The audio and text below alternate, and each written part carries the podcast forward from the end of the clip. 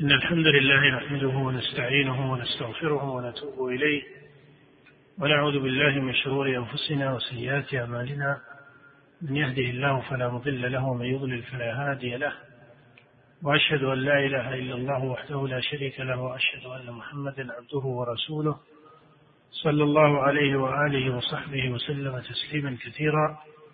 أما بعد فهذا هو المجلس الرابع من مجالس الشرح المقتضب على متن العمدة في الفقه لموفق الدين أبي محمد بن قدامة وينعقد في الرابع عشر من الشهر السابع من سنة سبع وعشرين من سنة آه، في الشهر وينعقد في الرابع عشر من الشهر السابع من سنة ثلاثين وأربعمائة وألف من الهجرة النبوية الشريفة على صاحبها الصلاة والسلام في جامع المهاجرين بمكة المكرمة.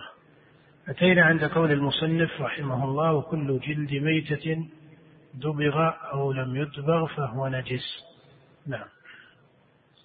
الحمد لله والصلاة والسلام على نبينا محمد وعلى آله وصحبه أجمعين.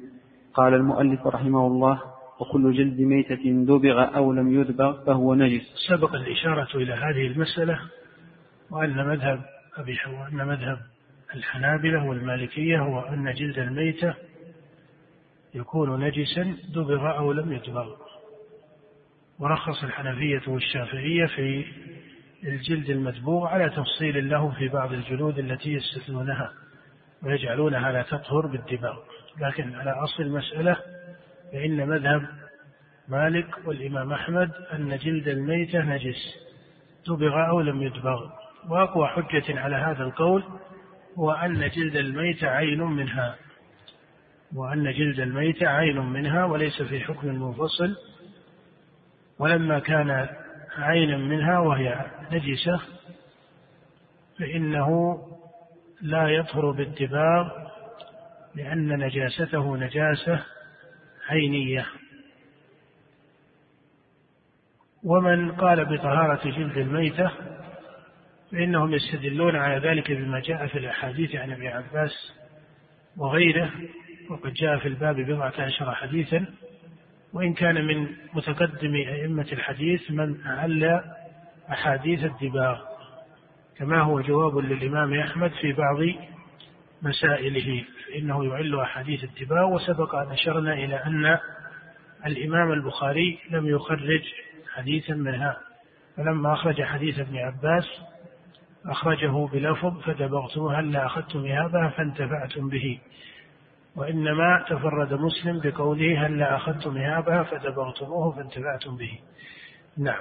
قال وكذلك وكذلك عظامها. وكذلك عظامها أي أن عظام الميتة نجسة. ووجه ذلك أنها عين منها والميتة نجسة. وهذا الذي عليه جمهور العلماء فهو مذهب الحنابلة كما يذكر المصنف ومذهب المالكية والشافعية. مذهب هؤلاء الأئمة الثلاثة أن عظام الميتة نجسة. خلافا للحنفية الذين لا يقولون بنجاستها وإن كانوا يستثنون بعض العظام. وإن كانوا يستثنون بعض العظام في تفصيل في مذهب أبي حنيفة. لكن من حيث الأصل لا يجعلون عظم الميتة نجسا. وإن كانوا يستثنون بعض العظام عندهم في مفصل مذهبهم. ويقوي هذا القول الإمام ابن تيمية رحمه الله لكن الأظهر أن عظم الميتة نجس لأنه عين منها وأما تعليل ذلك أعني القول بأنه طاهر بأنه لا دم فيه وما إلى ذلك فهذا لا بد له من مستند يبين أن النجاسة متصلة بهذا المعنى وحده. فإن الله سبحانه وتعالى لما ذكر الميتة وبين أنها مما حرم وكذلك ما ثبت عن النبي صلى الله عليه وسلم في الأحاديث الصحاح الدالة على نجاسة الميتة لم يفصل في حكمها حتى يقال إن ما كان فيه مادة الدم منها يكون نجسا وما ليس كذلك لا يكون نجسا هذا ليس له مستند مبين من الشريعة. نعم. قال رحمه الله وكل ميتة نجسة إلا الآدمي. قال وكل ميتة نجسة إلا الآدمي. وهذا القول هو الذي عليه جمهور العلماء من الحنابلة والمالكية والشافعية. وأما الأحناف فإنهم يتوسعون في هذا الباب وإن كانوا لا يطلقون وإن كانوا لا يطلقون الطهارة مطلقا بل في مذهبهم بعض التفاصيل. وإنما القول المختار وهو الذي عليه جمهور أهل العلم أن الميتة نجسة. نعم. وحيوان الماء الذي لا يعيش إلا فيه. طبعا يستثنى من ذلك الآدمي. يستثنى من ذلك الآدمي فإن الآدمي لا ينجس بالموت كما سيأتي. إنما مقصود هنا بالميتة الدابة الميتة. وإلا فإن الآدمي لا يتبادر إلى الذهن أنه داخل في هذا التعبير. بل الآدمي طاهر حيا وميتا. نعم. قال رحمه الله والحيوان الماء الذي لا يعيش إلا فيه. لقول رسول الله صلى الله عليه وسلم هو هو البحر البحر هو الطهور ماؤه الحل ميتته. وحيوان البحر الذي لا يعيش إلا فيه. فإنه طاهر باتفاق الأئمة الأربعة لأن النبي صلى الله عليه وسلم قال هو الطهور ماؤه الحل ميتته. وهذا الحديث الثابت عن النبي صلى الله عليه وسلم يدل على أن ميتة البحر طاهرة أنها حلال. لما جاء في قوله عليه الصلاة والسلام في ماء البحر هو الطهور ماؤه الحل ميتته. وهذا حديث صحيح رواه الإمام أحمد وأهل السنن. وعلى هذا اتفق الأئمة الأربعة وهو قول عامة أهل العلم. في مذهب الحنفية بعض التفصيل في هذه المسألة لكن هذا هو قدرها من حيث الجملة. نعم. وما لا نفس له سائلة إذا لم يكن متولدا من النجاسات. قال وما لا نفس له سائلة. ومقصودهم بما لا نفس له سائلة أي ليس له دم سائل. ويقال إن إبراهيم النخعي الفقيه الكوفي المعروف المتقدم هو أول من عبر بهذا التعبير من الفقهاء. إن هذا التعبير يعني تعبيرهم بقولهم ما لا نفس له سائلة ليس من حروف كلام النبي صلى الله عليه وسلم أو حتى كلام الصحابة وإنما استعمل بعد ذلك وهو اصطلاح على معنى يبين به الحكم. ومقصودهم بما لا نفس له سائلة هي الدواب من الحشرات ونحوها التي لا دم فيها. لا نفس له سائلة أي ليس فيه دم سائل. فهذا طاهر في مذهب الإمام أحمد ما لم يكن متولدا من النجاسات. ما لم يكن متولدا من النجاسات. وعند الحنفية والمالكية أنه طاهر مطلقا ولا يلتفت إلى تولده من النجاسات أو من غيرها. الحنفية والمالكية يقولون بطهارته ولا يفرقون بين كونه متولدا من طاهر أو نجس وعلى مذهب الحنابلة فإنه طاهر إن كان متولدا من طاهر. هنا الفقهاء رحمهم الله يعبرون بمسألة التولد من الطاهر أو النجس مع أن هذا من حيث التحقيق العلمي يحتاج إلى تأمل أكثر. يعني من حيث الحقائق العلمية التطبيقية ما هو المتولد من النجس وما هو المتولد من الطاهر هذا يحتاج إلى تحقيق علمي أكثر. إنما الفقهاء هذا تقسيمهم بحسب ما يفهمونه في الصورة الظاهرة. لكن إذا ما أردت أن تبحث هذا الأمر من حيث الحقائق العلمية التطبيقية فقد تستتم بعض هذه المعاني وقد يتأخر بعضها. لكن على كل حال المذهب عند الحنابلة أن ما لا نفس له سائل فإنه طاهر إن كان متولدا من طاهر. ومن الحجة في هذا أن النبي صلى الله عليه وآله وسلم كما في الصحيح قال إذا وقع الذباب في في شراب أحدكم فليغمسه فإن في أحد جناحيه داء وفي الآخر دواء. قالوا فلما أمر بغسله والشرب من الإناء بعد ذلك لما أمر بغمسه عفوا لما أمر بغمسه أي بغمس الذباب والشرب من الإناء نفسه دل على أنه ليس نجسا. قالوا فكل ما لا نفس له سائل فإنه يكون طاهرا ما لم يعلم أنه تولد من النجاسة. نعم أو من نجس. قال رحمه الله باب قضاء الحاجة. والمشهور في المذهب هذا التفريق أنهم يفرقون بين المتولد من الطاهر والمتولد من النجس خلافا للحنفية والمالكية الذين يرون الطهارة مطلقة أما الشافعية رحمهم الله فإنهم يغلبون جانب الحظر هنا يغلبون جانب الحظر هنا فيرون أن ما لا نفس له سائل إذا مات فإنه يكون نجسا ولا يلتفت إلى أصله. ومذهب الحنابلة التفصيل على ما سبق. نعم. قال رحمه الله باب قضاء الحاجة. نعم لما ذكر المصنف باب الآنية وهو في الجملة فيما يستعمل فيه الطهارة فيكون محلا وموضعا للماء الذي يتطهر به ذكر بعد ذلك الشروع في ما يستوجب الطهارة فذكر باب قضاء الحاجة. ليذكر بعد ذلك ما يتعلق بأحكام الطهارة وأحكام الوضوء. نعم. يستحب لمن أراد دخول الخلاء أن يقول بسم الله. نعم قال يستحب لمن أراد دخول الخلاء أن يقول بسم الله. وهذا يذكره الفقهاء الأربعة في رأيهم وهو قول أصحابهم. وعلى مذهب عامة أهل العلم أنه يستحب لمن أراد دخول الخلاء أن يقول بسم الله.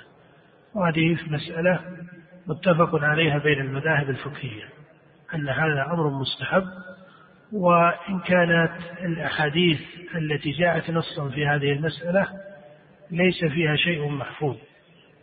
وأجود ما في الباب ما جاء عن علي بن أبي طالب مرفوعا إلى النبي صلى الله عليه وسلم عند ابن ماجه وغيره ستر ما بين عورات الجن وبني آدم إذا دخل الخلاء أن يقول بسم الله. فمثل هذا الحديث مما يستدل به الفقهاء ولكن لم يصح في الباب ما يدل على هذه المسألة في محلها إلا ما يستدل به من العمومات إلا ما يستدل به من العمومات. وعلى كل حال هذا الاستحباب كما أشرت متفق عليه بين المذاهب الفقهية. نعم. أعوذ بالله من الخبث والخبائث ومن نعم. ومن, ومن, ومن الرجس والنجس الشيطان الرجيم. نعم. قال أعوذ بالله من الخبث أو من الخبث والخبائث. على هذين الوجهين. وبعض أهل اللغة يقول إن الأجود فيها التسكين فيقال الخبث والخبائث. فيقول إذا أراد دخول الخلاء أو عند دخول الخلاء يستحب له أن يقول أعوذ بالله من الخبث والخبائث. وهذا جاء في حديث أنس المتفق على صحته.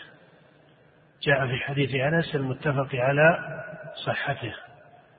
فهذا مستحب بالإجماع إذا أراد دخول الخلاء أن يقول اللهم إني أعوذ بك من الخبث والخبائث لما روى أنس أن النبي صلى الله عليه وسلم كان إذا دخل الخلاء قال اللهم إني أعوذ بك من الخبث والخبائث. وتكلم العلماء رحمهم الله من أهل اللغة والفقهاء في المقصود بالخبث والخبائث ومن أشهر ما قيل عند كثير من أئمة اللغة وأئمة الفقه أن الخبث والخبائث هي ذكران الشياطين وإناثها. فإن صح هذا المعنى أو كان غير ذلك فإن مقصود الشارع هنا قد لا يتحصل بمعنى واحد قد يكون له أكثر أو أوسع بعبارة أدق قد يكون أوسع من هذه الدلالة. لكن على كل حال المشروعية هنا مبينة بفعل النبي صلى الله عليه وسلم في الحديث المحفوظ في الصحيحين وغيرهما. نعم. ومن الرجس والنجس الشيطان الرجيم. نعم جاء هذا في حديث أبي أمامة الذي رواه ابن ماجه وفي ثبوته يعني من جهة السند ما فيه ولكن الأكثر من الفقهاء وهو المذكور في المذاهب الأربعة يستحبون ذلك. وعليه فإنه يقال إن ما ذكره الفقهاء من التسمية عند دخول الخلاء أو قول أعوذ بالله من الخبث والخبائث أو ما زاد على ذلك فما كان فيه حديث محفوظ بين فإن استحبابه يكون قائما وتاما. وما كان دون ذلك فإنه فإن أمره يكون واسعا. إن قاله فهذا حسن للعمومات. وإن ترك ذلك لعدم ثبوت الأحاديث في هذا فهذا أيضا ليس بمقام ما ثبت من السنن الصريحة. ليس بمقام ما ثبت من السنن الصريحة. نعم. وإذا خرج قال غفرانك. قال وإذا خرج قال غفرانك. لما روى الترمذي أن النبي صلى الله عليه وسلم كان إذا خرج من الخلاء قال غفرانك. فهذا دعاء يستحب عند الأئمة الأربعة إذا خرج من الخلاء أن يقوله. نعم. الحمد لله الذي أذهب عني الأذى وعافاني. قال الحمد لله الذي أذهب عني الأذى وعافاني. جاء ذلك في حديث أنس الذي رواه ابن ماجه وإن كان في إسناده ما فيه. وإن كان في إسناده ما فيه. إذا من حيث المحفوظ هو أن يقول أعوذ بالله من الخبث والخبائث. وأما ما زاد على ذلك فاستعماله حسن لكنه ليس بقوة ما ثبت بالأسانيد الصحاح. نعم. ويقدم رجله اليسرى في الدخول. ويقدم رجله اليسرى في الدخول واليمنى في الخروج هذا بالإجماع. لأن النبي صلى الله عليه وسلم كما قالت عائشة في الصحيح كان يعجبه التيمم في تناعله وترجله وفي طهوره وفي شأنه كله. فكان من هديه عليه الصلاة والسلام في الأمور الشريفة الفاضلة أن يقدم اليمين وفيما خالف ذلك أن يقدم اليسرى. ومعلوم أن دخول الخلاء ليس شريفا من حيث هو فاستحب أن يقدم رجله اليسرى وإذا خرج إلى المكان الأشرف فإنه يقدم رجله اليمنى. هذا على أدب الشريعة العام أن الأحوال الشريفة يقدم فيها اليمنى وفيما دون أو ما خالف ذلك تقدم اليسرى. هذا أدب عام ودل عليه عمومات الأحاديث. نعم. ولا يدخله بشيء فيه ذكر الله تعالى إلا من حاجة. قال ولا يدخل ولا يدخله بشيء ولا يدخله بشيء فيه ذكر الله تعالى إلا من حاجة. ولا يدخله أي ولا يدخل الخلاء بشيء معه فيه ذكر الله تعالى إلا من حاجة. هذه الكراهة عند الأئمة الأربعة يكرهون أن يدخل الخلاء ومعه شيء فيه ذكر الله تعالى إلا من حاجة وهذا الذي ذكره المصنف محله في غير المصحف. أما المصحف فكثير من الفقهاء يحرمون دخول الخلاء لمن كان معه المصحف فلا يجوز أن يدخله الخلاء. ولا شك أن الفرق بين المصحف وبين غيره مما فيه ذكر الله من الأوراق المكتوبة التي يعرض فيها ذكر لله سبحانه وتعالى الفرق بين. فإذا هذه الكراهة يطلقها الفقهاء فيما دون المصحف. أما المصحف فإن حكمه مختص وكثير منهم أو أكثرهم يرون تحريم ذلك. نعم. ويعتمد في جلوسه على رجله اليسرى. قال ويعتمد في جلوسه على رجله اليسرى. هذا من الأوصاف التي جاء فيها حديث سراقة ولكنه لا يصح. اكتب الرسالة هذا بارك الله فيك. قال ويعتمد في جلوسه على رجله اليسرى. هذا جاء في حديث سراقة ابن مالك لكنه حديث لا يصح.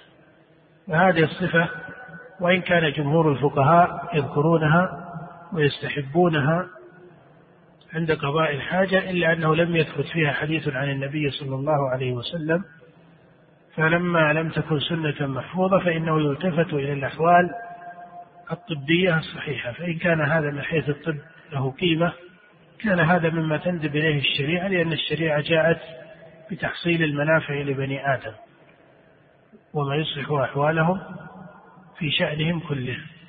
وأما إن كان من حيث الحقائق الطبية لا أثر لذلك والحديث ليس بثابت كما ذكر الحافظ ابن حجر وغيره ولا يلتفت إلى الجزم بهذا الاستحباب على مثل هذا المعنى. نعم. وإن كان في الفضاء أبعد والستر. قال وإن كان في الفضاء أبعد والستر عند قضاء حاجته. وهذا مستحب عند جماهير أهل العلم لما جاء في حديث المغيرة بن شعبة في الصحيحين قال المغيرة رضي الله تعالى عنه عن النبي صلى الله عليه وسلم قال فانطلق حتى توارى عني. ولا سيما عند قضاء الحاجة من الغائط. وأما البول فجرت عادة العرب ووقع ذلك في أحوال من أحوال المسلمين في صدر الإسلام على أنهم لا يشددون في أمره.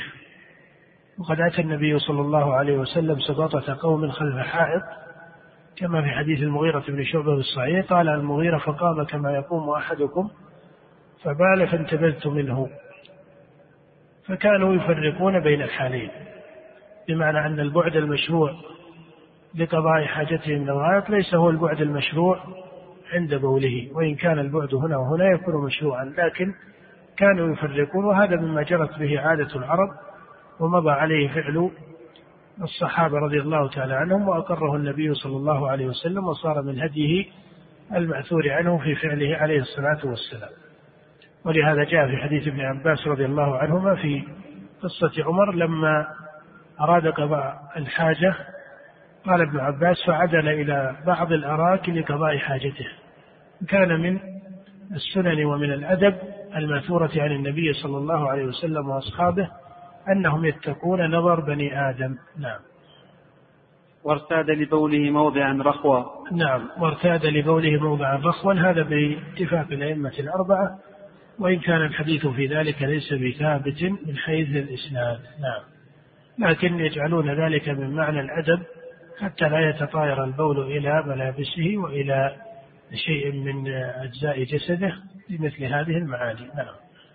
ولا يبولن في ثقب ولا شق. نعم. وهذا أيضا ذكره الفقهاء الأربعة في مذاهبهم أنهم ينهون كراهة عن البول في الثقب أو في الشق وذلك لأنها مظنة الأذى.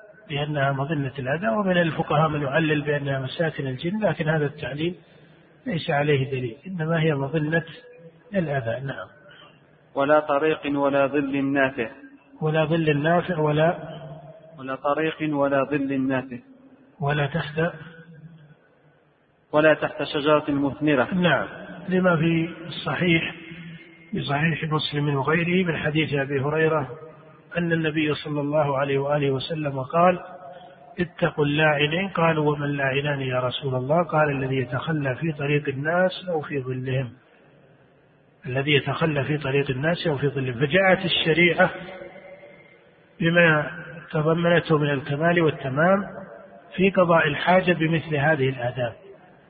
فإذا ما أراد الإنسان قضاء الحاجة فإنه ينهى أن يتخلى أن يقضي حاجته فيما هو من حاجة الناس كالظل والطريق النافع ونحو ذلك لأن الناس يحتاجون إليها وإنما يرتاد لحاجته ويتخلى في مكان لا يحتاجه الناس عادة لا يحتاجه الناس عادة.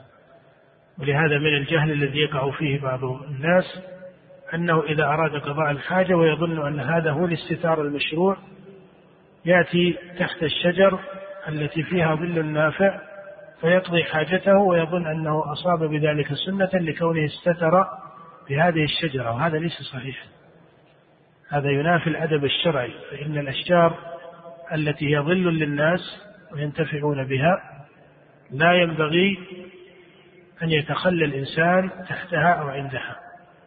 وما كان محلا لانتفاع الناس وجلوسهم أو عبورهم ونحو ذلك فيجب أو ينبغي ينبغي للمؤمن أن يتقي ذلك. قال النبي صلى الله عليه وسلم اتقوا اللاعنين. قالوا ومن لاعنان يا رسول الله؟ قال الذي يتخلى في طريق الناس أو في ظلهم. نعم. ولا يستقبل شمسا ولا قمرا بعض العلماء رحمهم الله يرون أن ذلك على التحريم وهذا قول في مذهب الإمام أحمد جعله كثير من أصحابه هو المذهب أن التخلي في طريق الناس أو في ظلهم محرم. والقول الآخر أن هذا مكروه وليس بمحرم. وهذا على تفسير الحديث هل المقصود اللعن من الشارع أو اللعن من الناس. قال اتقوا اللاعنين يعني ما يكون سببا للعن. فهل المقصود هو لعن الناس لهم؟ لأنهم تخلوا فيما هو من حاجتهم؟ أو المقصود أن هذا لعن من الشارع؟ فلا شك أن المعنى لو كان لعن من الشارع فقيل إن هذا من الكبائر. لكن على تفسير كثير من أهل العلم الحديث أنه يجلب اللعن أي الذم من الناس لهذا الفاعل. وهذا هو الأظهر في تفسير الحديث. هذا هو الأظهر في تفسير الحديث. نعم. ولا يستقبل شمسا ولا قمرا. الفقهاء رحمهم الله جمهورهم يذكرون ذلك. أنه لا يستقبل شمسا ولا قمرا ويجعلون ذلك من باب الكراهة. مع أنه من حيث الأحاديث لم يصح عن النبي صلى الله عليه وسلم في استقبال النيرين شيء.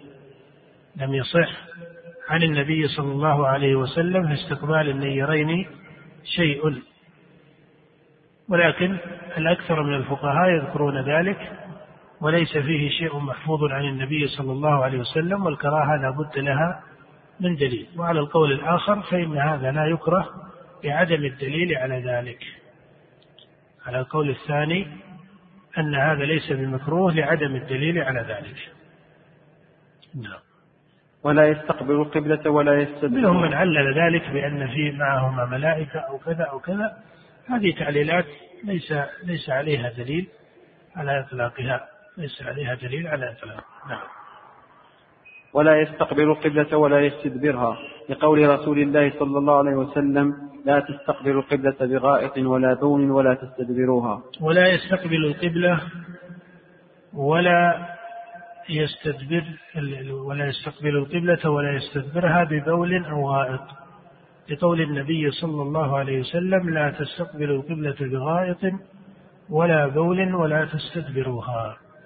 استقبال القبلة واستدبارها عند قضاء الحاجة منهي عنه وجاء ذلك في الأحاديث الصحاحة عن النبي صلى الله عليه وسلم في حديث أبي أيوب المتفق على صحته.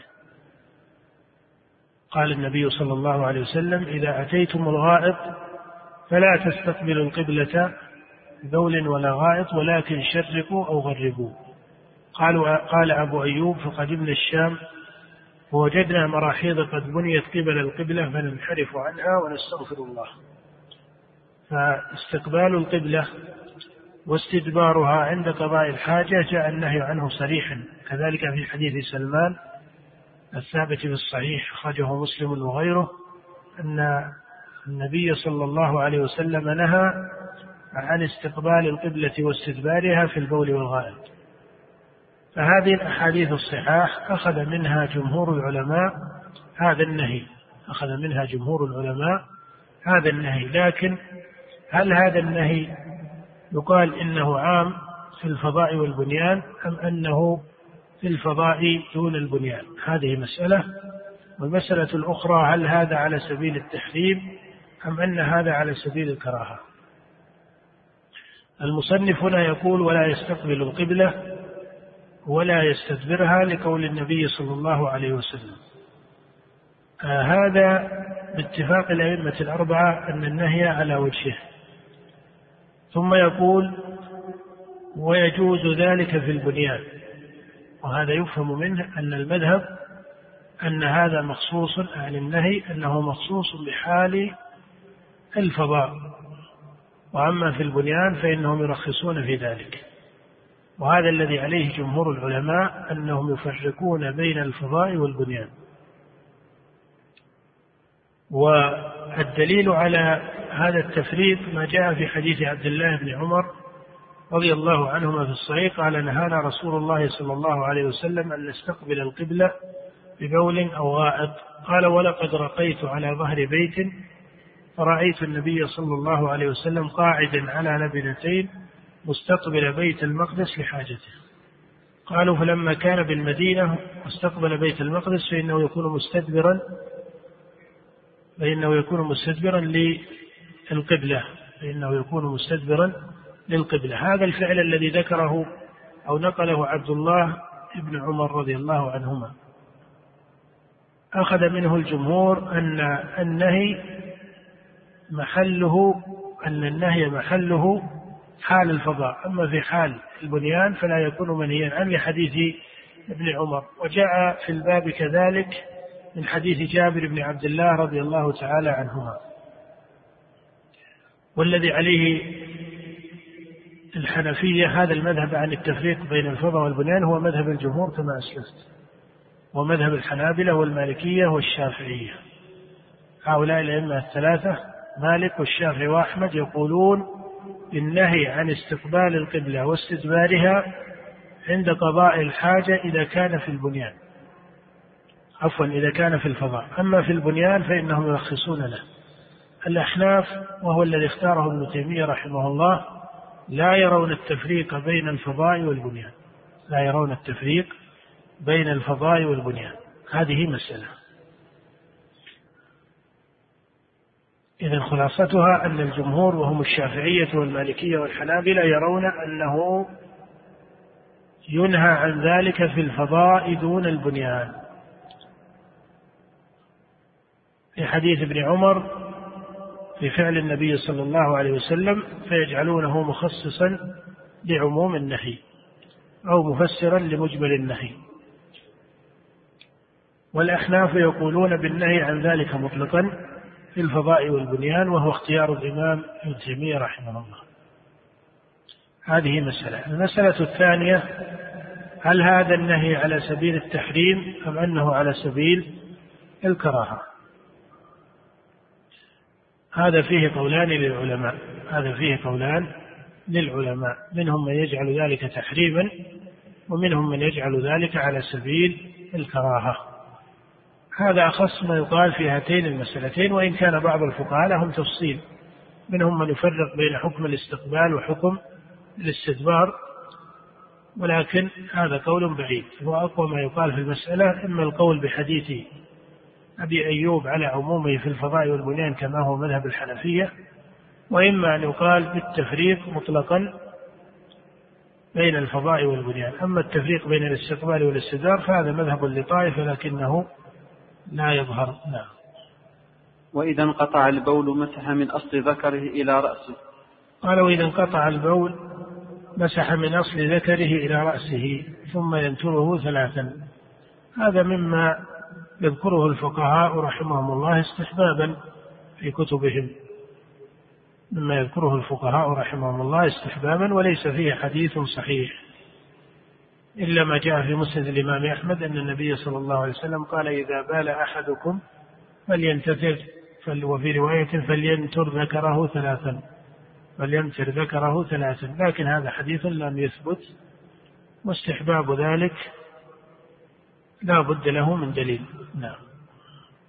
قال رحمه الله ولا يمس ذكره بيمينه. هذا ثابت في السنة عن النبي صلى الله عليه وسلم كما جاء في حديث أبي قتادة ثابت في الصحيح لا يمسكن أحدكم ذكره بيمينه وهو يبول.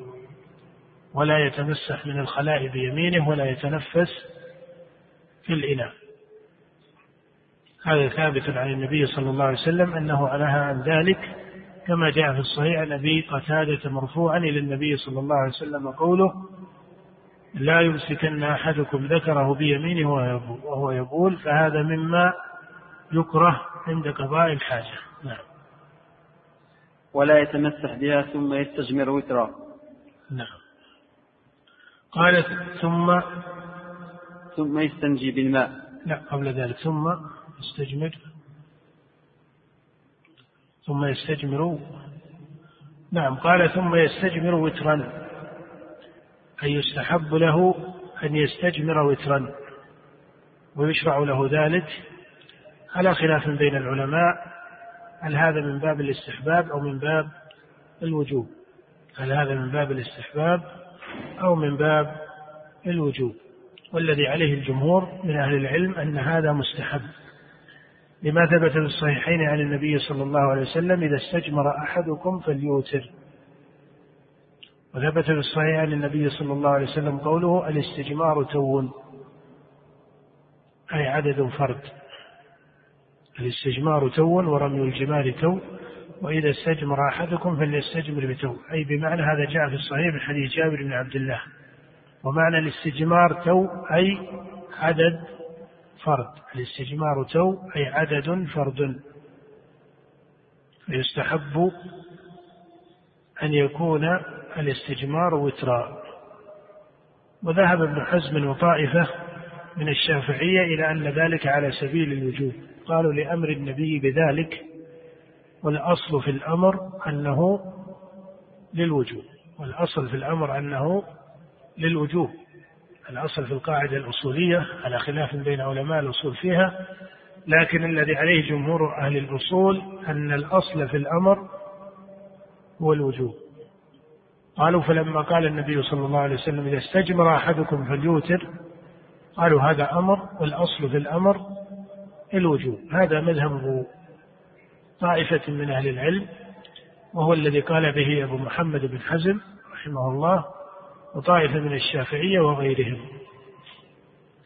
والذي عليه جمهور العلماء أن هذا مستحب وليس بواجب وهو الصحيح. ودليل المشروعية والاستحباب وقوله عليه الصلاة والسلام وإذا استجمر أحدكم فليوتر قوله الاستجمار تون وأما قول من قال بأن هذا جاء بصيغة الأمر والأمر للوجوب من حيث الأصل فيقال إن هذه القاعدة على وجهها ولكن الصارف هنا عن كون هذا للوجوب أمور متعددة وبينة في الحكم عند عامة وجماهير العلماء. ومقصود ذلك أن التطبيق لظاهر هذه القاعدة الأصولية أن الأمر للوجوب من حيث الأصل ولا شك أنه يخرج عن الوجوب بالإجماع إلى ما دون الوجوب فيكون الأمر للاستحباب. وهذا له نظائر مجمع عليها في كلام الله سبحانه وتعالى مما ليس واجبا وهو جاء بصيغة الأمر أو في كلام النبي صلى الله عليه وسلم. لكن قرر الأصوليون أو قرر جمهورهم أن الأصل في الوجوب ما لم يكن ثمة صارف. ومن حيث البحث الأصولي هنا نظر هل هناك أمر في خطاب الشارع وهو منفك عن البيان من جهة اقتضائه للوجوب أو للاستحباب أو للإباحة أم لا. إذا تجرد الأمر عن القرائن قالوا يحمل على إيش؟ الوجوب. هذه المقدمة وهي قولهم إذا تجرد الأمر عن القرائن حمل على الوجوب هل هي مقدمة متحققة في خطاب الشارع أم أنها مقدمة نظرية مبنية على فرض ذلك؟ الجمهور من أهل الأصول يقولون إن الأمر يتجرد عن القرائن فلما كان يتجرد عن القرائن فإنه يحمل من حيث الأصل على الوجوب ما لم تأتي قرينة تدل على عدم ذلك.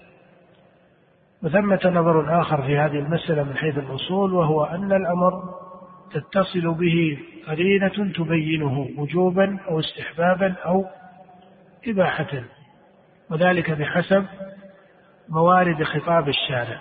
فلما كان مورد الخطاب هنا هو في باب الأدب لما كان مورد الخطاب هو في باب الأدب والأحوال علم أن ذلك ليس على سبيل الوجوب.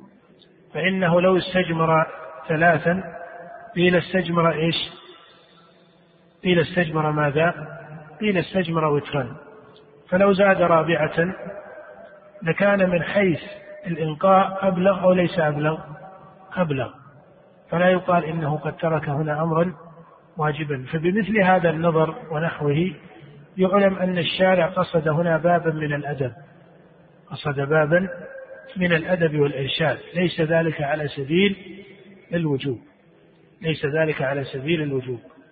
وإلا فإن أبا محمد بن حزم رحمه الله توسع في مسألة إعمال الأمر في الوجوب ولهذا قال بمسائل ربما خالف فيها أحيانا قول العامة وربما خالف الإجماع.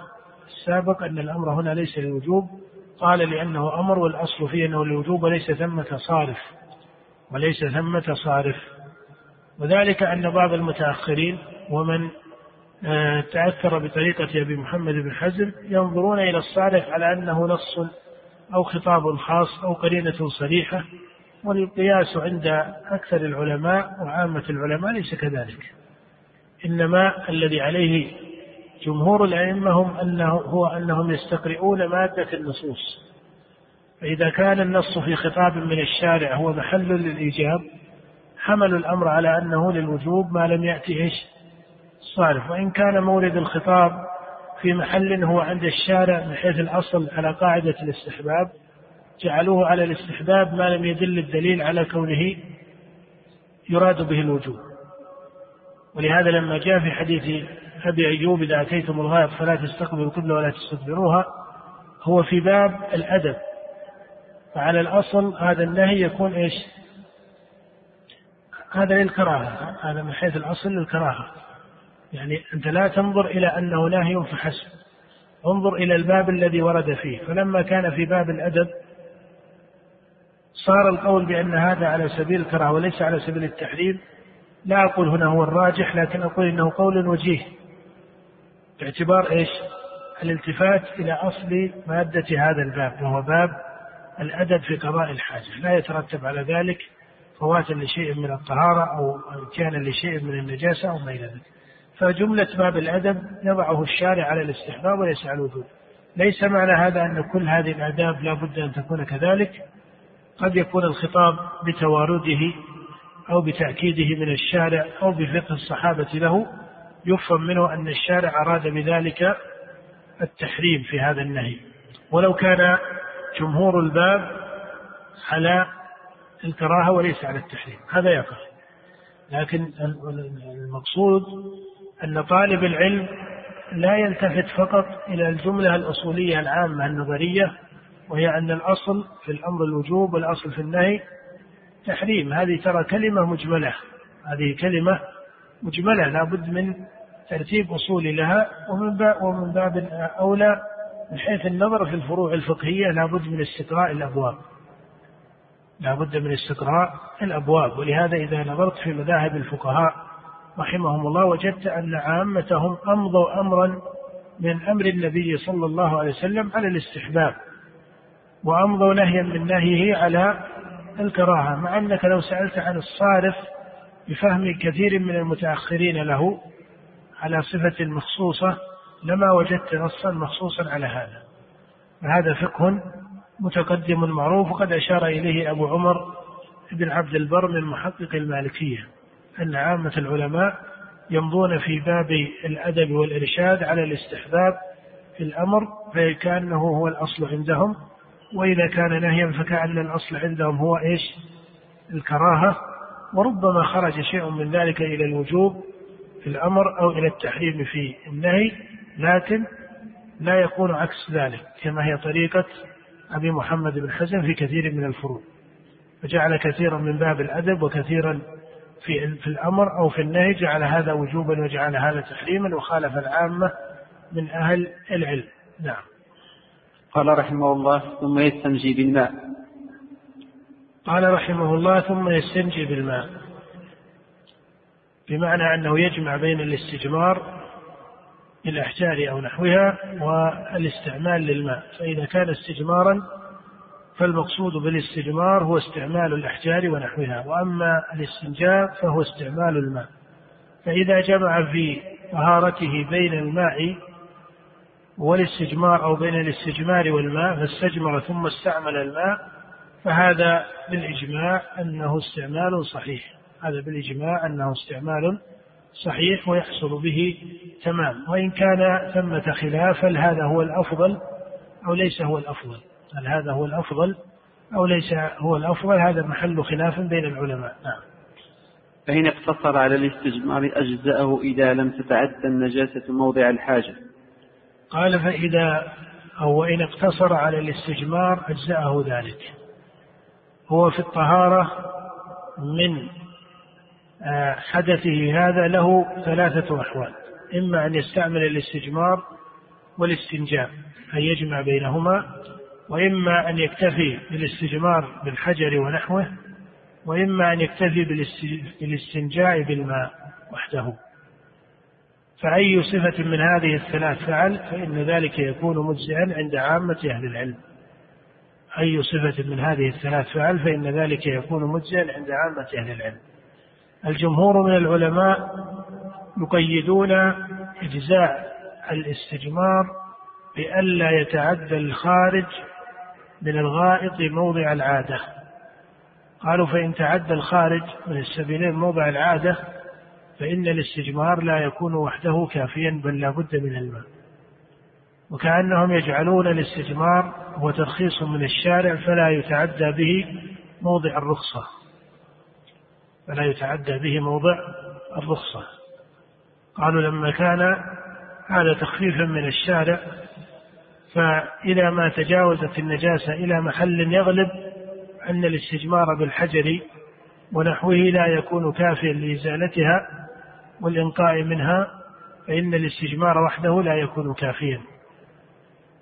وطائفة من أهل العلم وهو الذي ذكره ابن تيمية مرجحا له أن هذا القيد لا لزوم له. الذي يختاره ابن تيمية رحمه الله وهو قول لطائفة من أهل العلم أن الاستجمار يكون مجزئا وحده تعدى الخارج من السبيلين موضع العادة أو لم يتعدى نعم. قال والأظهر والأظهر هو القول الذي عليه الجمهور. فإذا كان الخارج معتادا إذا كان الخارج معتادا فإن الاستجمار وحده يكون كافيا لأنه مظنة لزوال النجاسة. وأما إذا كان الخارج ليس معتادا فإن الاستجمار وحده لا يكون كافيا في مذهب الأئمة الأربعة لأن الاستجمار هنا ليس مظنة زوال النجاسة. الاستجمار إذا كان الخارج معتادا هو مظنة لإيش؟ لزوال النجاسة وهذه الشريعة فيها تخفيف. ومن هنا قيل إن استعمال الاستجمار وحده مجزئ. قيل إن استعمال الاستجمار وحده مجزئ بل حكى ابن القيم الإجماع على ذلك. وهذا الإجماع محله إن, إن, إن تم الإجماع على كل حال لكن هو قول عامة أهل العلم وحكي الإجماع فيه. لكن محله عند الأئمة الأربعة ما لم يتعدى الخارج موضع العادة. ابن تيمية رحمه الله وطائفة يقولون هذا القيد ليس بلازم فيجزئ الاستجمار تعدى الخارج موضع العادة أو ليس كذلك الأظهر في هذه المسألة والله أعلم هو القول الذي عليه الأئمة الأربعة وذلك لأن الاستجمار إذا لم يتعدى الخارج موضع العادة هو مظنة لزوال إيش؟ النجاسة. أما إذا تعدى الخارج موضع العادة فإن الاستجمار ليس مظنة زوال النجاسة. هذا هو وجه التفريق.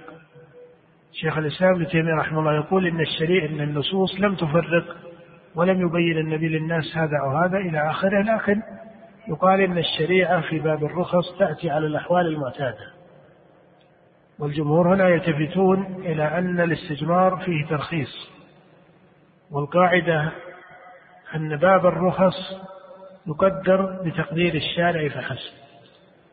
فهذا محله الأحوال المعتادة. هذا محله الأحوال المعتادة.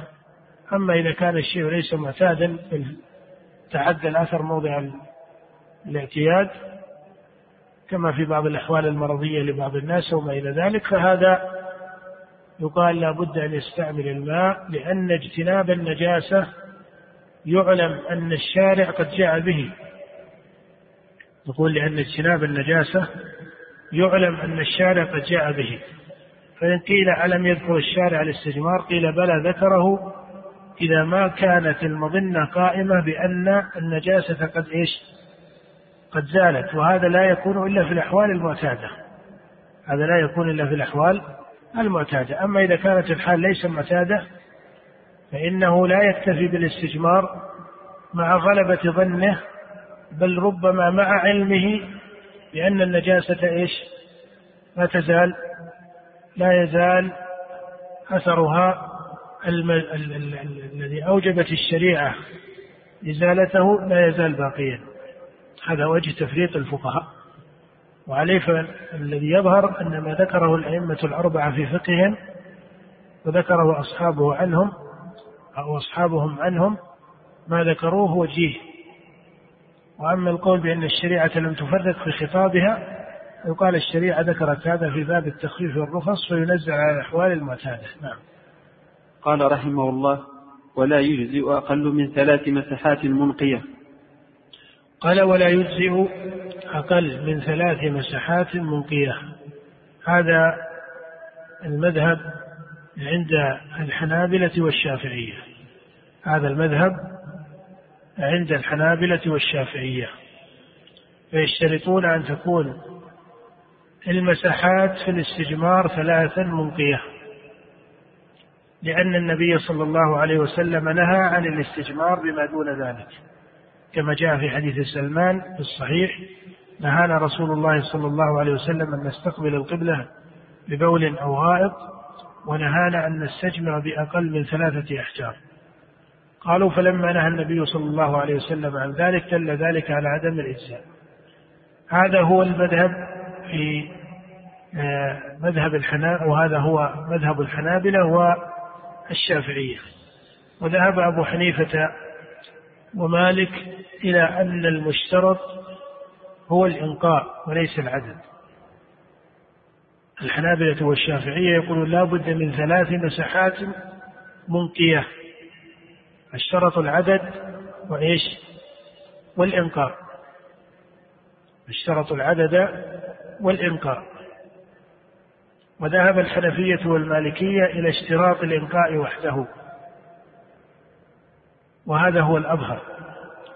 وأن قول النبي صلى الله أو نهي النبي صلى الله عليه وسلم في حديث سلمان أو أمره بذلك في قوله ويستجمر أحدكم فليستجمر بوتر فهذا الأمر أو هذا النهي هو ليس على سبيل الوجوب في باب الأمر وليس على سبيل التحريم في باب النهي إنما هذا من باب الأدب.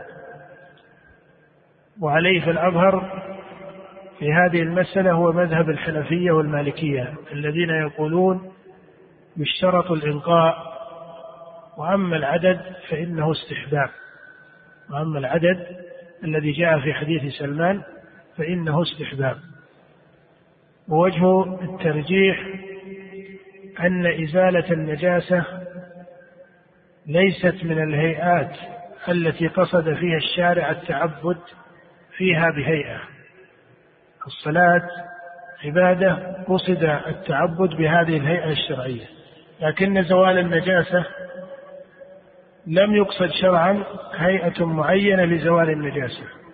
ولهذا لو زالت النجاسة بغير فعل الآدمي بل باستحالتها استحالة تامة أو بينة لذهب حكمها.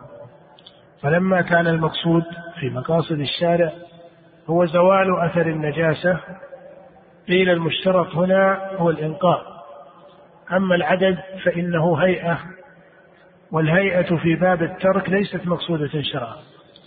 الهيئة في باب الترك هنا ليست مقصودة شرعا ليست هي كالهيئة في باب الأمر. الهيئة في باب الأمر كالأمر بالوضوء مقصودة شرعا. ولهذا يؤمر بغسل الوجه واليدين ومسح الرأس إلى آخره على الصفة لأن هذا أمر من الشارع. فالهيئة هنا وهي الكيفية مقصودة في خطاب الشارع ويقع التعبد بها ولهذا فإن الوضوء عبادة.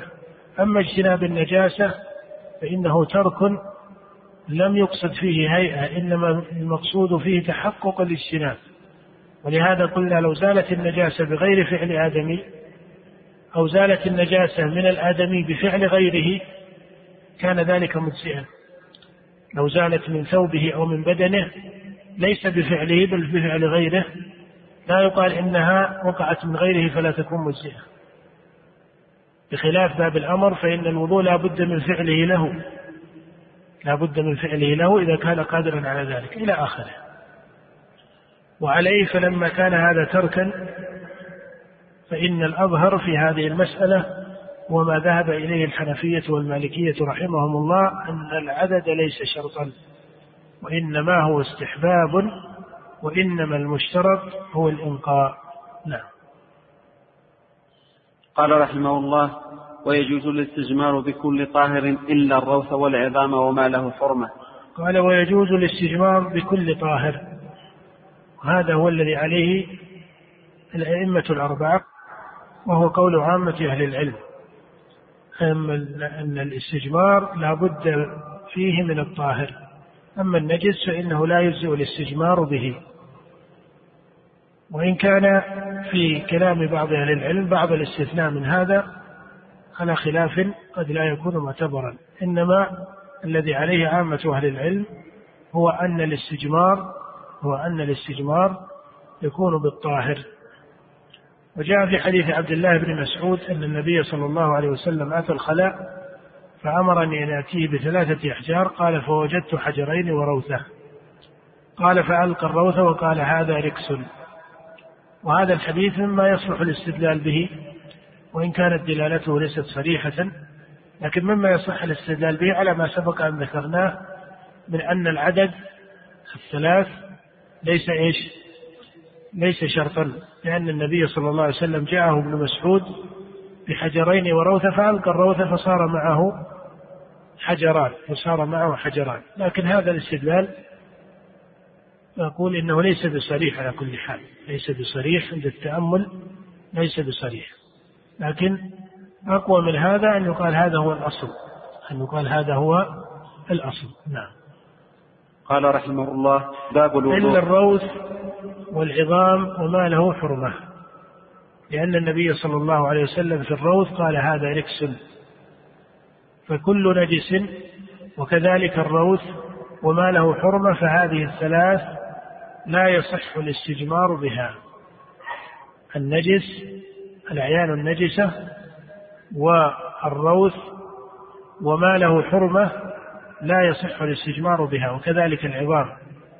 فإنها طعام الجن فإنها طعام للجن كما جاء في الأحاديث أو في بعض الأحاديث. فالعظم والروث وما له حرمة والأعيان النجسة هذه لا يصح الاستجمار بها. وما عدا ذلك من الطاهرات التي لا حرمة لها وليست روثا ولا عظما فإنه يصح الاستجمار بها. نعم. قال رحمه الله باب الوضوء. لما ذكر أدب الحاجة أي أدب قضاء الحاجة ذكر بعد ذلك صفة الوضوء. نعم. لا يصح الوضوء. كما تعلم هو الطهارة بالماء وهو شرط لصحة الصلاة لا يقبل الله صلاة أحدكم كما قال عليه الصلاة والسلام في الصحيح إذا أحدث حتى يتوضأ الوضوء عبادة شرعية ولا تصح الصلاة إلا به فإن عجز عنه فإنه يصير إلى ما جعله الشارع بدلا عنه وهو التيمم. لا يصح الوضوء ولا غيره من العبادات إلا أن إلا أن ينويه. قال لا يصح الوضوء ولا غيره من العبادات إلا أن ينويه. هذا بقول النبي صلى الله عليه وسلم إنما الأعمال بالنيات. الجمهور من العلماء على أن النية في الوضوء شرط. فإذا وقع ما هو على هيئة الوضوء وليس من نية المكلف أنه وضوء فإنه لا يكون مجزئا كما لو فعل ذلك تبردا فأصاب أعضاء الوضوء قالوا لا يكون ذلك مجزئا. هذا مذهب جمهور العلماء هو مذهب الحنابلة كما ذكر المصنف وهو مذهب المالكية والشافعية. فكل عبادة عندهم لا بد فيها من النية كالوضوء والصلاة وغير ذلك. الأحناف يرون أن الوضوء وأن الغسل لا يلزم فيه النية بل يلزم فيه الهيئة. فإذا ما وقعت الهيئة فإن ذلك يكون مجزئا وتصح به الصلاة. ولا يلزم بذلك النية. هذا مذهب الأحناف. إذا الذي عليه الجمهور من الحنابلة كما ذكر المصنف والمالكية والشافعية أن النية شرط لصحة الوضوء. فلو فعل ما هو على هيئته تبردا وما إلى ذلك ولم ينوه وضوءا فإنه لا يكون مجزئا لصحة الصلاة به.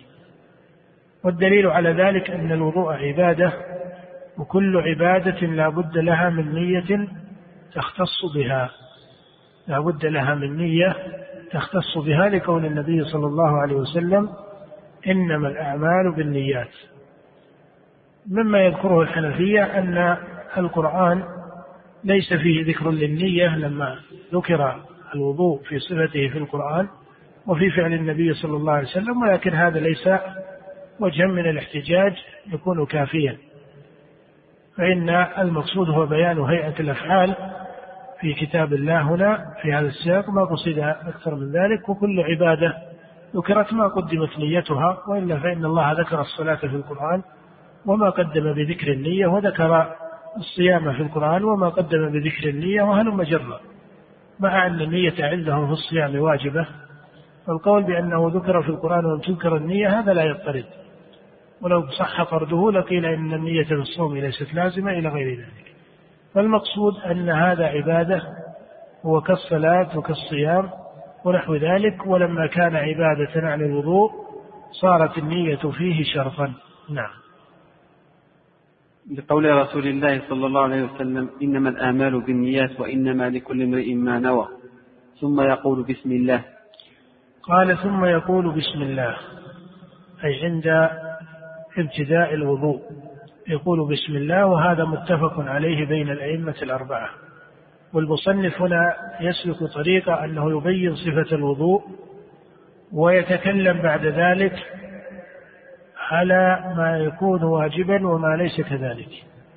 ولا يبين الواجب والفروض في الوضوء إنما يذكر الصفة بمشروعيتها العامة سواء ما كان منها فرضا وواجبا وما كان دون ذلك. ما كان منها فرضا وما كان دون ذلك. نعم. إذا الأئمة الأربعة يرون مشروعية التسمية عند الوضوء أي عند ابتدائه لكن هل هذا على سبيل الوجوب أو الاستحباب؟ هذا سيأتي إن شاء الله. نعم. ويغسل كفيه ثلاثا قال ويغسل كفيه ثلاثا وهذا مجمع عليه. وقد حكى ابن المنذر رحمه الله الإجماع على ذلك.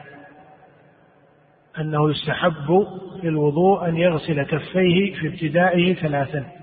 وهذا الاستحباب محله في غير القائم من نوم الليل.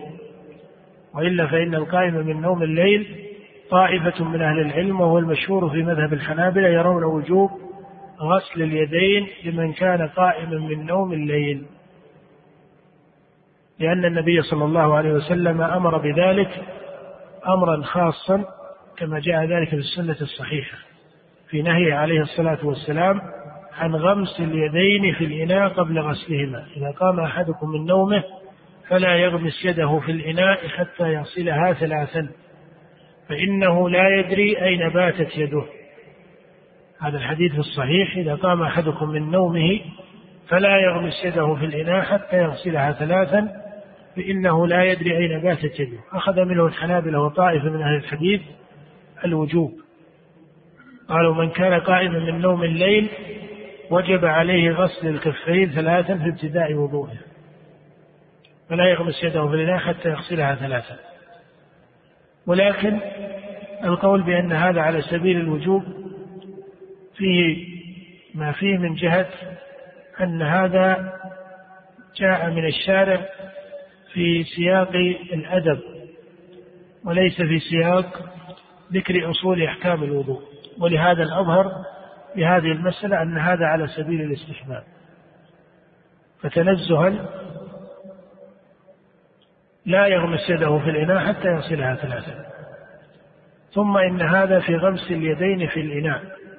وإلا لو كان يستعمل الماء دون الإناء لو كان يستعمل الإناء دون الإناء كما هي حالة الناس اليوم في أكثر أحوالهم فهذا ليس فيه هذا المعنى المشكلة. المقصود أن غسل اليدين مؤكد لمن كان قائما من نوم الليل لكن هل هذا على سبيل الوجوب؟ أم الاستحباب؟ ألا يظهر مذهب الجمهور أن هذا مستحب. إنما فرق الحنابلة بين نوم الليل ونوم النهار. قالوا لأنه قال في آخر الحديث فإنه لا يدري أين باتت يده. قالوا فلما قال أين باتت يده فهذا ما يكون إلا من نوم الليل وهو البيات نعم. ثم يتمضمض ويستنشق ثلاثا يجمع بينهما بغرفة. ثم يتمضمض ويستنشق ثلاثا. وهذا أيضا باتفاق الأئمة أنه يشرع له المضمضة والاستنشاق ويشرع له أن يفعل ذلك ثلاثا. وسيأتينا ما هو فرض في هذا وما هو مستحب. إنما يذكر المصنف هنا الصفة العامة للوضوء كمشروعية عامة. نعم. يجمع بينهما. وهذا متواتر في فعل النبي صلى الله عليه وسلم عن المضمضة والاستنشاق وإن كانت لم تذكر في القرآن لم تذكر في القرآن بالتصريح. لكن على مذهب الحنابلة أن المضمضة والاستنشاق واجبة. المضمضة والاستنشاق واجبة في الوضوء. والقول الثاني أنها مستحبة لأن الله لما ذكر صفة الوضوء في القرآن لم تذكر المضمضة والاستنشاق. ولكن هنا يقال إن ما ذكر في غسل الوجه في القرآن مجمل وهذا المجمل من كلام الله فصله فعل النبي صلى الله عليه وسلم فيكون هذا من باب بيان المجمل. فيكون هذا من باب بيان المجمل. والقول الآخر يقولون ليست واجبة لأنها لم تذكر في القرآن وفعل النبي فعل لا يدل على الوجوب. ولكن لما تواتر عن النبي صلى الله عليه وسلم أنه ما ترك المضمضة والاستنشاق مطلقا بل كل من روى وضوء النبي صلى الله عليه وسلم ونقل صفة وضوء النبي صلى الله عليه وسلم كعبد الله بن زيد وميمونة وعائشة وأبي هريرة وعلي بن أبي طالب وغيرهم من الصحابة كل من نقلوا صفة وضوء النبي صلى الله عليه وسلم ذكروا المضمضة والاستنشاق. أو تقول لم ينقل أحد عن النبي بعبارة أدق لم ينقل أحد من الصحابة عن رسول الله عليه الصلاة والسلام أنه ترك المضمضة والاستنشاق في وضوئه.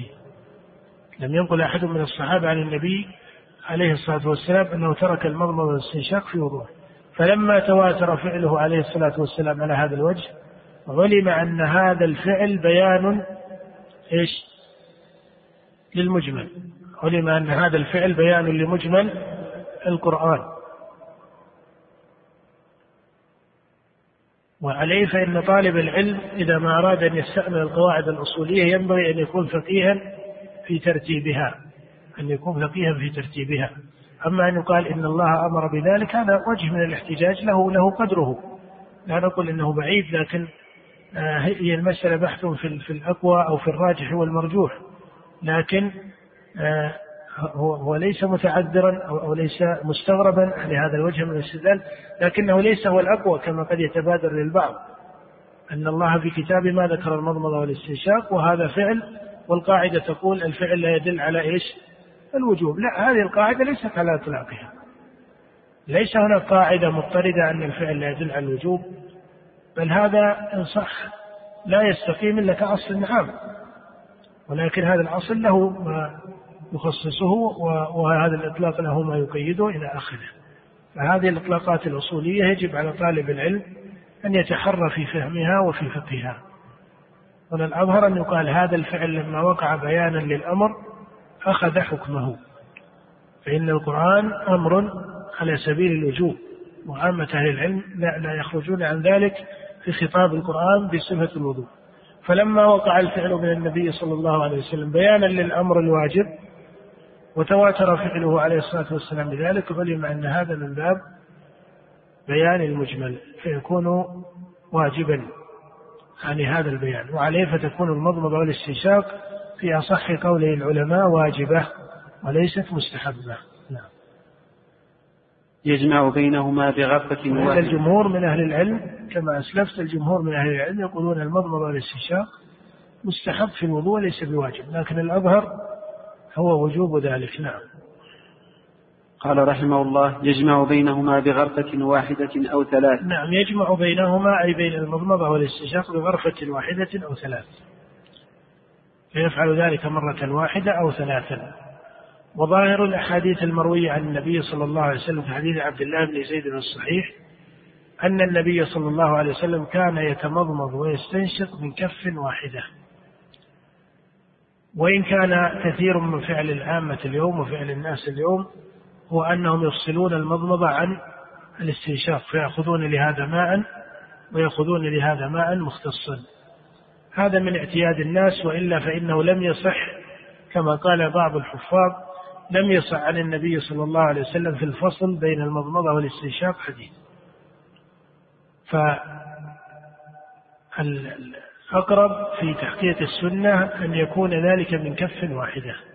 ولكن لو فعل ما اعتاده كثير من الناس اليوم في فعلهم فهذا المعتاد مجزئ ويحصل به قدر من تحقيق السنة من جهة العدد إذا فعل ذلك ثلاثة.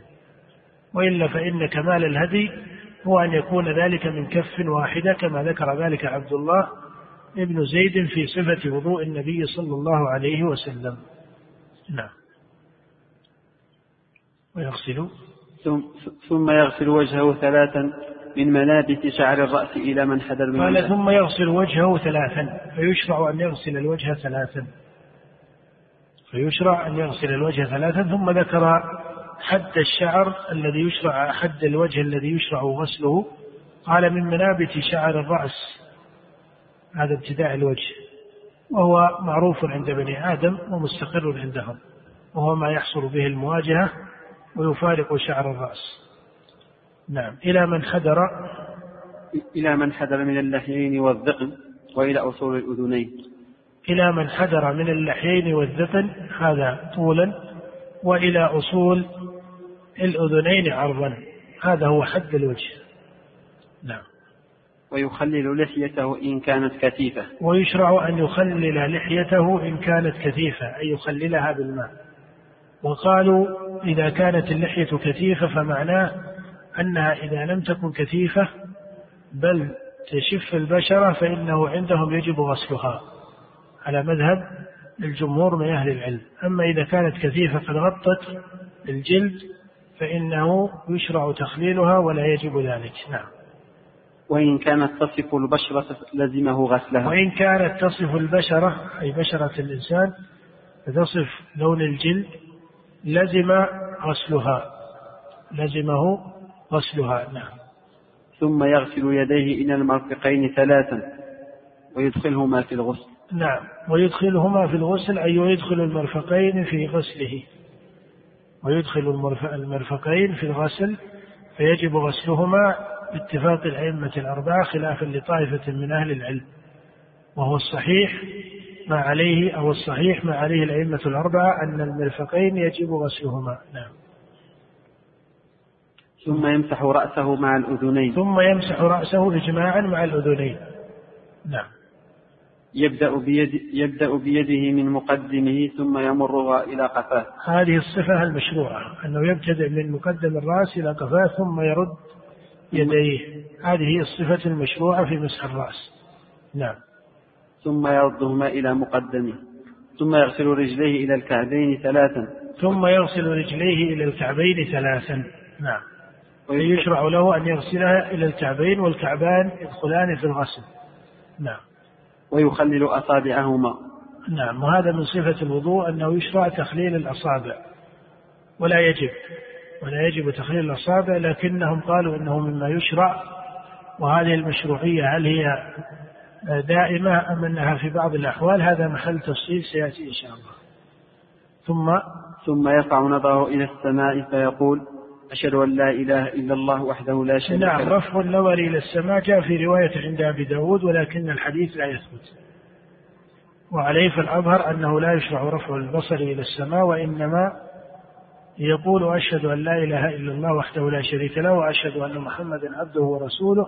هذا جاء في الصحيح في حديث عمر رضي الله تعالى عنه. نعم.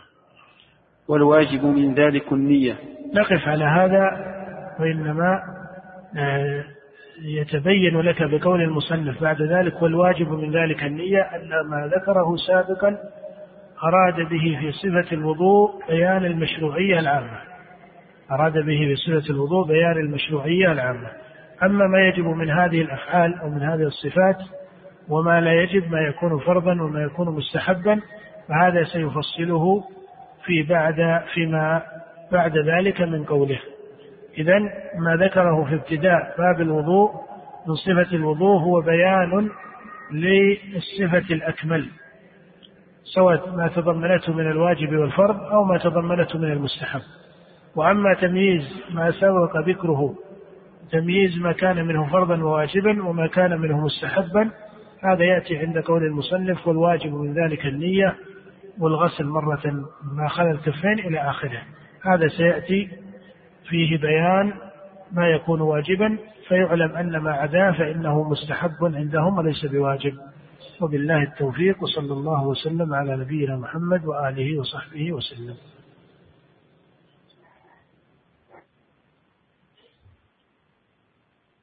نعم أي نعم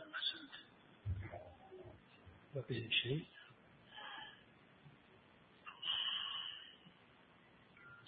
هذا السائل يقول إن اقتصر على الاستجمار قال المصنف فإن اقتصر على الاستجمار أجزاءه ما لم تتعدى النجاسة.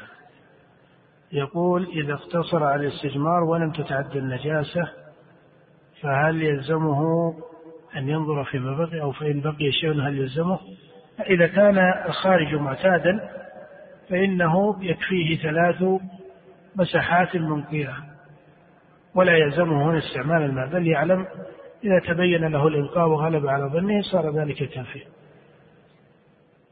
يقول أشكل علينا أن الطفل الذي لم يأكل الطعام ينضح بوله ولا يغسل وليس كذلك الجارية بقولكم بعموم البلوى. لا مسألة عموم البلوى هو الوجه في هذا هو ورود الحديث.